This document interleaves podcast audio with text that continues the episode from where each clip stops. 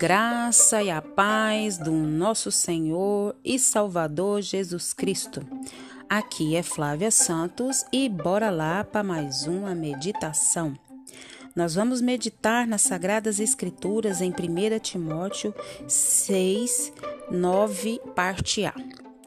E a palavra do Eterno, a Bíblia, diz: Ora, os que querem ficar ricos caem em tentação e cilada, e em muitas concupiscências insensatas e perniciosas. 1 Timóteo 6, 9a. Nós vamos falar sobre o dinheiro. O dinheiro, ele não é tudo. Embora muitos pensem que o dinheiro é tudo, mas o dinheiro não é tudo e Deus sim. Então, é, há duas verdades que nós podemos falar sobre o dinheiro, entre tantas outras, mas vamos ressaltar duas. O primeiro deles é que o dinheiro é, eles pensam que o dinheiro produz segurança. Isso é um engano. As pessoas de posse, as pessoas que, que têm poder requisitivo elevado, os ricos, eles blindam seus carros, eles vivem em mansões é, cheias de muralhas, andam com guarda-costas. E esses ricos, eles pensam que podem viver seguros com todo esse aparato. É uma felicidade cheia de engano, não é verdade? Mesmo vestidos com couraças de ferro, esses ricos andam é muito inseguros e assaltados pelo medo. Hoje o que a gente mais vê na mídia é isso: as pessoas que têm pós, pessoas que têm dinheiro, as pessoas que são abastadas, as pessoas que têm muito, muita, muita posse, muito status, essas pessoas vivem com bastante medo, inseguras. É, o, o segundo engano sobre o dinheiro é que eles pensam também que o dinheiro traz a felicidade, e é um grande engano. Os ricos se vestem de maneira sofisticada, frequentam os restaurantes mais, mais requintados, eles participam dos banquetes com as iguarias mais caras, mas não se fartam nem se saciam. Por quê? Porque há um vazio na alma. E esse vazio na alma o dinheiro não preenche.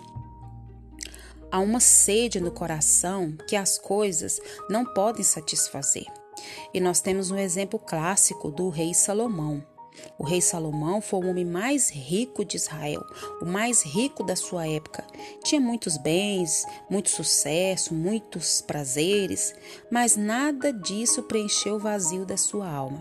E ele ainda dizia que tudo era vaidade, bolha de sabão. O apóstolo Paulo disse que a vida é, de um homem não consiste na abundância de bens que ele possui. Nós não trouxemos nada a este mundo e nada dele levaremos. Portanto, colocar o nosso coração nas riquezas é um absurdo, é uma insensatez. Nós devemos ajuntar tesouro, sabe aonde? É lá no céu onde o ladrão não rouba, a traça não corrói, onde não há medo, onde não há agonia, onde não há dor. Pois lá está o que? A nossa pátria. Devemos ajuntar tesouros lá no céu, pois é lá que está a nossa pátria. O segredo da felicidade está no contentamento com a piedade. É isso mesmo. O segredo da felicidade está no contentamento com a piedade é a nossa devoção, é o nosso amor pelas coisas de Deus, pelas coisas do seu reino, buscando fazer a sua vontade, buscando fazer a sua justiça, né? É ter compaixão é, pelo sofrimento alheio, ser misericordioso, é viver com esse coração né, cheio da graça de Deus, do amor de Deus. É o segredo da felicidade é isso, é estar, é viver, né, no contentamento com a piedade. O contentamento é um aprendizado. E o apóstolo Paulo também nos disse que aprendeu a viver contente em toda e qualquer situação. O apóstolo Paulo aprendeu. Se o apóstolo Paulo aprendeu, eu e você também podemos aprender a viver contentes em toda e qualquer situação. Com pandemia, sem pandemia, estamos contentes. Não com a pandemia, mas em meio à pandemia estamos contentes, nós estamos felizes, nós somos agradecidos por Deus, agradecendo a Deus por tudo que Ele tem feito na nossa vida.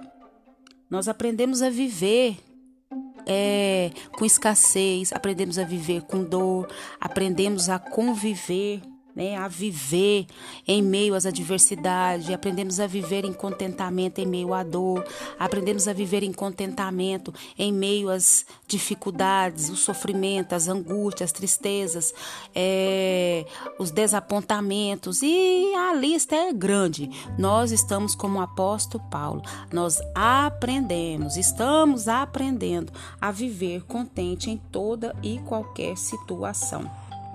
Se o apóstolo Paulo podia viver assim, se o apóstolo Paulo aprendeu assim, significa que eu e você também podemos viver contente em toda e qualquer situação.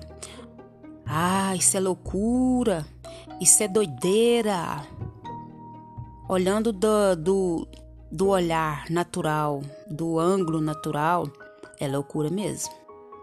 Mas para aqueles que são filhos de Deus, para aqueles que leem a palavra, estudam a palavra, aqueles que têm o Espírito Santo habitando dentro deles, essas pessoas aprendem a viver contente em toda e qualquer situação, porque o coração delas não está na situação, não está nas coisas, mas está em Deus. O dinheiro não é tudo, Deus sim. Deus é tudo na nossa vida. É ele, ele é o nosso amor maior, ele é o nosso pai, nosso amigo, nosso companheiro, nosso ajudador, nosso consolador. Deus é Deus, é majestoso, e sendo que Ele é, Ele nos escolheu amar, Ele, nos, ele, ele, ele decidiu se revelar a nós. Então pense nesse tesouro grandioso que é Deus na sua vida. E se você ainda não teve um encontro real com Ele, o momento é agora. Feche seus olhos, peça perdão a Deus dos seus pecados. Peça perdão a Deus das suas falhas, das suas transgressões. Reconheça que é pecador, reconheça que precisa de um Salvador, reconheça que Ele é Deus, que Ele está acima de tudo e de todos, e reconheça que Jesus é o Filho de Deus que veio esse mundo para nos salvar. Peça perdão a Ele e peça a Ele para escrever o seu nome no livro da vida. Pai, em nome de Jesus, nós queremos pedir ao Senhor perdão, Pai, das nossas fraquezas, das nossas iniquidades, principalmente a iniquidade, Pai, de achar que se nós tivermos bastantes riquezas, se nós tivermos bastante bens, posses, nós vamos estar felizes, vamos estar contentes. Deus, nós sabemos, ó Pai amado, que muitas das vezes, Pai amado, é, os ricos caem em tentação, em ciladas, em concupiscências insensatas e perniciosas. Deus, nós queremos te agradecer, Pai, por esse entendimento nesse momento.